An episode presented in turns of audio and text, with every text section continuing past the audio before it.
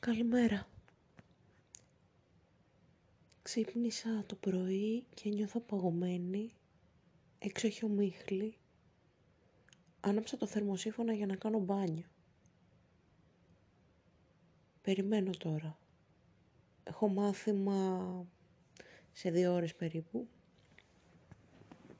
Πιο πριν έχω να περάσω από το ταχυδρομείο να στείλω κάποια χειρόγραφα στον εκδοτικό οίκο που ανήκω ε, και μετά θα πάω στο σχολείο. Ακούγεται μια μέρα όπως όλες τις άλλες, αλλά δεν είναι. Πριν λίγο μπήκε η μητέρα μου στο χειρουργείο.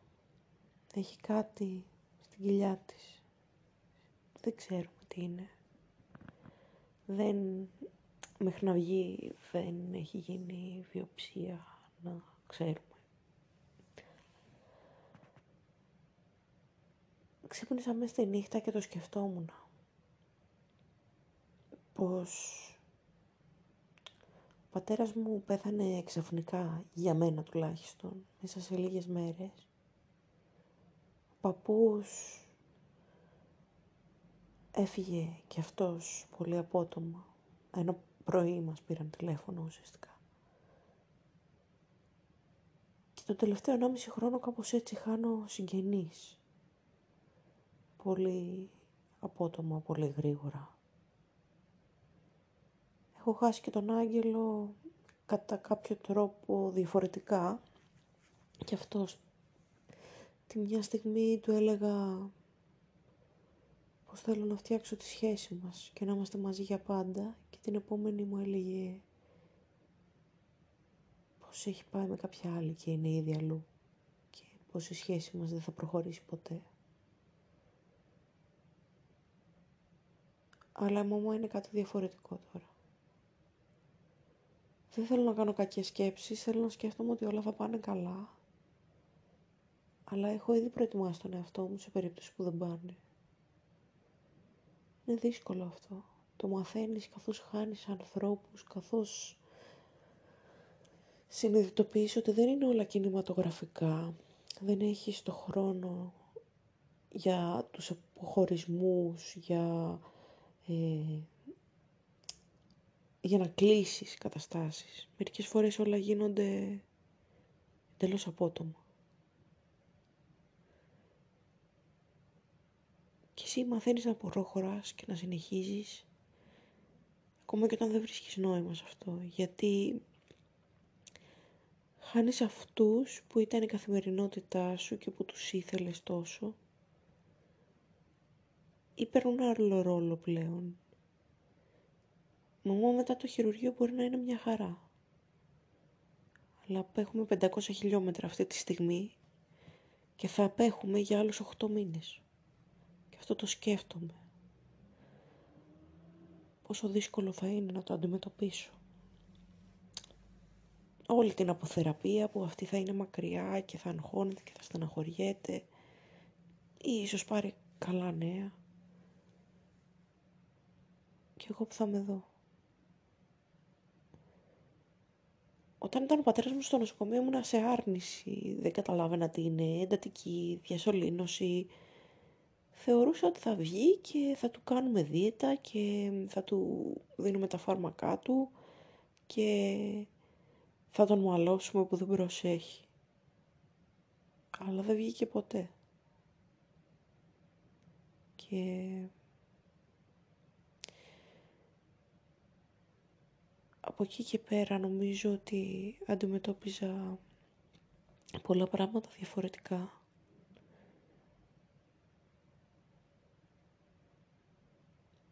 Είναι δύσκολο αυτό. Να είσαι προετοιμασμένος. Δεν θες. Και με τον Άγγελο δεν ήθελα. Δεν ήθελα καθόλου. Ακόμα θέλω να ξυπνήσω μία μέρα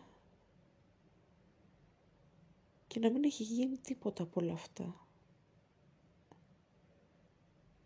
Να είμαι στο σπίτι και ο μπαμπάς να ετοιμάζει πρωινό κάτι από όλα αυτά που μαγείρευε τα οποία πετύχαιναν και δεν πετύχαιναν. να κάνει τραχανά με λουκάνικα, όπως έκανε στο χωριό του μικρός. Να μας ξυπνάει στις 7 το πρωί να φάμε μια γαβάθα, είτε θέλαμε είτε δεν θέλαμε. Και ύστερα φωνές, χαμός, τα αδέρφια μου να μην έχουν όρεξη να σηκωθούν, η μητέρα μου να λέει τα δικά της, ότι θέλει να χορτάσει ύπνο, ας πούμε. Και να σηκώνομαι εγώ. Να κάθομαι να γράφω ιστορίες, να μιλάω με τον άγγελο, να του λέω πώς πήγε η μέρα μου, να κανονίζουμε πότε θα ξαναβρεθούμε και τι θα κάνουμε όταν βρεθούμε. Πού θα πάμε, πόσο σεξ θα κάνουμε. Λες και προγραμματίζονται αυτά. Και ύστερα να πάω στην καλών τεχνών και να ζωγραφίσω. Ε, να ακούω μουσική, κάποιο podcast και να γεμίσω τα πάντα χρώμα. Να πίνω καφέ από το κελικείο και να φέρνω στους καθηγητές μπισκότα, να δίνω στα παιδιά ε, ξέρω εγώ, σκολατάκια ή καραμέλες ή ό,τι άλλο είχα μαζί μου και να τους δείχνω ό,τι βλακεία πήρα από αυτά τα μικρό μαγαζάκια στο κέντρο. Μετά να πάω στο μάθημα φωτογραφίας, στο υπόγειο, πιο σοβαρή. Να περιμένω ότι ο καθηγητής θα με βρήσει λίγο, ότι δεν θα του αρέσουν αυτά που κάνω, αλλά πάλι να είμαι χαρούμενη που βλέπω και το τι κάνουν οι άλλοι το πώς εξελίσσονται, όμορφες φωτογραφίες, κινηματογραφικές σχεδόν. Και ύστερα να γυρνάω σπίτι, βράδυ πια, να κάθομαι λίγο να χαζεύω στην τηλεόραση, να τρώω κάτι και να με παίρνει ο ύπνος.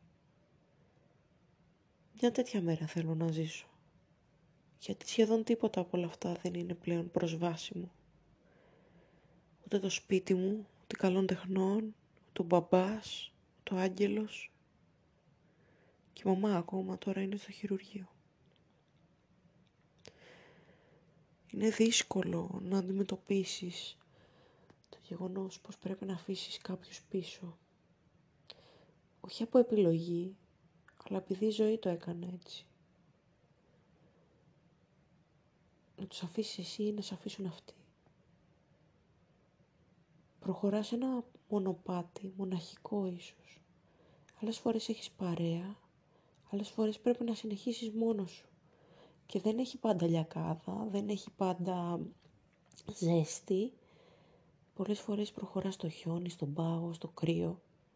Και συνεχίσεις να προχωράς, γιατί αν σταματήσεις ξέρεις ότι δεν θα μπορέσεις να κάνεις κάποιο βήμα παρακάτω. Και προχωράς και δεν ξέρεις που πας. Ουσιαστικά απλά ακολουθείς το μονοπάτι και λες κάποια στιγμή θα τελειώσει. Αλλά πρέπει να χαρώ στην πορεία γιατί μόνο αυτή η πορεία είναι που μου έχει μείνει. Κάποτε είχα γράψει μια ιστορία για δύο εραστές που ξανασυναντήθηκαν. Όχι αυτή που διάβασα στο podcast, μια άλλη. είχαν συναντηθεί χρόνια μετά που είχαν χωρίσει και ακόμα κάτι τους τραβούσε μέσα τους να ολοκληρώσουν κάτι που είχαν αφήσει μισό. Τα σώματά τους καλούσαν το ένα το άλλο. Ήθελαν, αλλά ήξεραν το, ότι το τίμημα για κάτι τέτοιο ήταν τεράστιο είχαν συνειδητοποίηση του ποιοι είναι και το ότι μπορούσαν να θυσιάσουν και το αν άξιζε να θυσιάσουν κάτι. Στο τέλος νομίζω έγραψα πως πέρασαν μια βραδιά μαζί και το πρωί γύρισαν στις ζωές τους, σαν να μην είχε συμβεί ποτέ.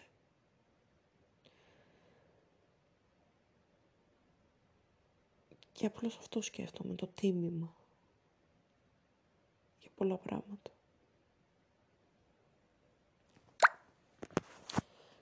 Ήρθα εδώ να δουλέψω. Δεν είχα σκεφτεί ποτέ τι θα γινόταν αν κάποιος αρρώστενε.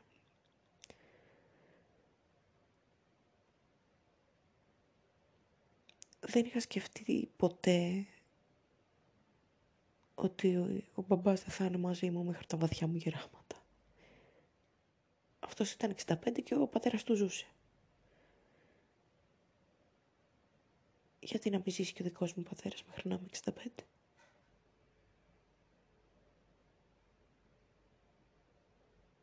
Ποτέ δεν είχα σκεφτεί μια ζωή χωρίς τον άγγελο. Μια ζωή που δεν ξυπνάω το πρωί να του πω καλημέρα. Που δεν πηγαίνω να τον δω στο βρώμικο του σπίτι. Να παίξω με το σκυλάκι του. Να κοιμηθώ δίπλα του. Να μην έχω εφιάλτες.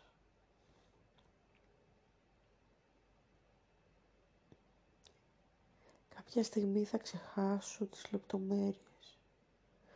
Το πώς μύριζε. Το τι έλεγε τη φωνή του, το πώς έμοιαζε, το πώς ήταν το σπίτι του. Θα προχωρήσω παρακάτω. Οι αναμνήσεις μου θα είναι γεμάτες ρώσικες ακουαρέλες και πινέλα από τρίχες λύκου, γκουάς ε, μεταλλιζέ και φωσφοριζέ, μπλοκ ακουαρέλας. Τετράδια που μυρίζουν λεμόνι. Νέους φίλους. Μαθητές που έχουν πλάκα. Χνουδωτά πορτοκαλί πουλόβερ που φοράω. Μάσκες σοκολάτας. Κεριά που μυρίζουν μελομακάρονο. Θα βρω τον τρόπο να έχω όλες αυτές τις όμορφες αναμνήσεις που θέλω και οι αναμνήσεις αυτές να καλύψουν τις τρύπες. Κάποιες τρύπες είναι πολύ μεγάλο, μεγάλες για να καλυφθούν εντελώς. Κάποια τραύματα μένουν πάντα ανοιχτά.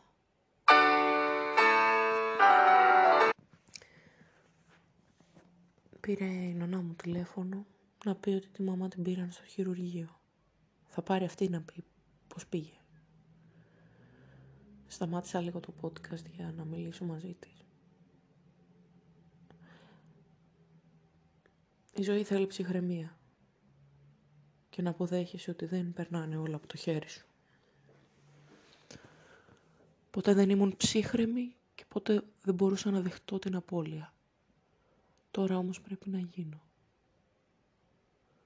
Πρέπει να αλλάξω να οχυρωθώ.